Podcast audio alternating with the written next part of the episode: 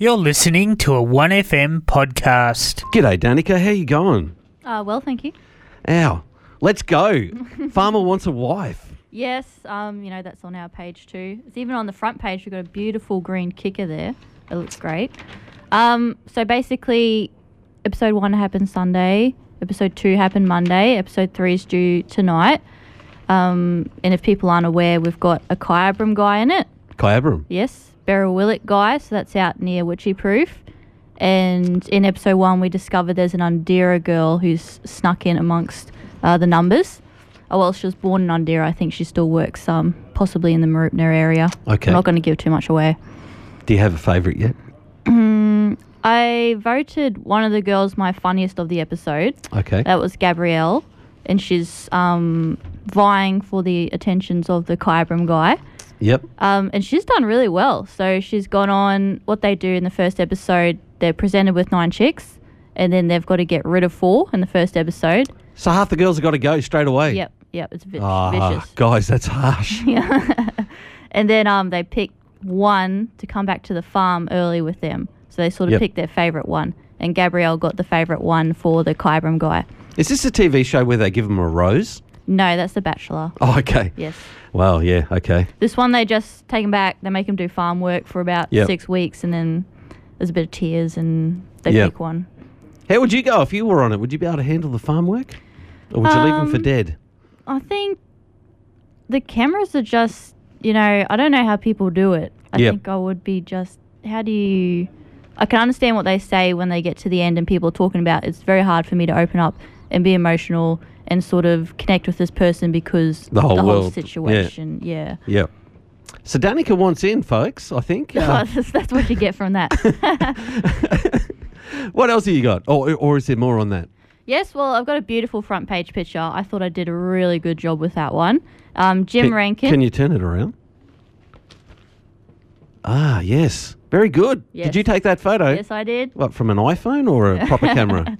Proper camera. Ah, I'm starting fantastic. to experiment with uh, the cameras we've got. Anyway, so picture a lovely old man in his Akubra hat and his woolen shirt, and he's got piles of fleece behind him, um, and he's in his new shearing shed. So this is Jim Rankin, and um, they had Landcare Swanpool had a, a s- I suppose a Landcare event out at his farm on Friday, and they s- it was quite interesting what Landcare said. They said, you know, you wouldn't think of a farm event where they're talking about the future of wool and safety compliance and that sort of thing. You wouldn't think that's Landcare, but um, in the end, farmers are caring for the land.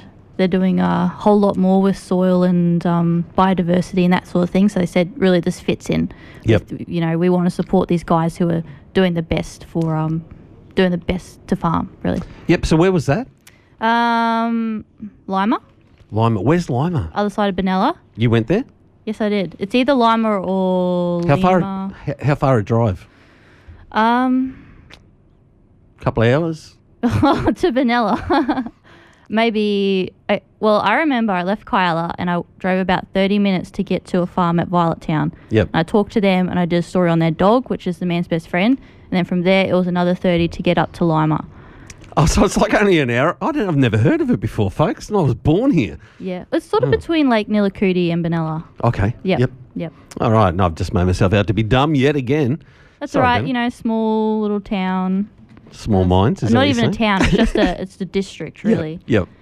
Um, and I'll just that pony story, pony club story that Jeff did. That's the Shepherd and Pony Club. Yeah, right. Um, and what it basically is is that there's a little pony club, and they're leased onto the land next to the harness club, Okay. so the harness racing club. And there's been um, some new development that's happening really close to the pony club, and they're sort of just worried about safety, and they're saying they're being pushed out, and they're starting to look at uh, new homes for the pony club because they don't really want young kids on horses sort of around a, a very busy environment. Yeah, yeah, it might freak the horses out as well, wouldn't it? Um, you They're would a bit hope timid. horses with kids on them are pretty bomb proof, but it's not always the case. Yeah, that's a with good point, horses. actually. if they can put up with a kid, they can put. Yeah, anyhow, I'm not a horse whisperer, so yeah. Yeah, okay. Um, and then there's also an interesting story about biogas. Uh, basically, Shepparton and Echuca were identified as two of 15 Australian regions most suitable for the production of biogas. Which is Um, Are we it's- talking cow farts here or what? Yeah, yeah, similar. It's more when things are decomposing. Yep. You sort of use the, what's the energy coming off Yeah, the that to methane. produce. Yeah, Yeah, yeah. methane. Yeah, it's nuts not to really when you think about it. It's just Yeah. going into the air.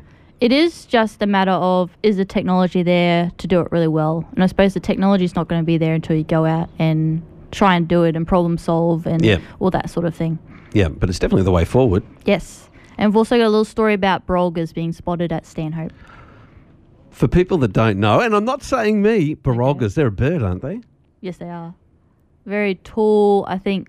Um, does the word jabberoo mean anything to you? Sort of like that. Jabiru. Uh, yeah it, well, it rings a bell, Cobram Fauna Park. I've got a Um, picture of him here.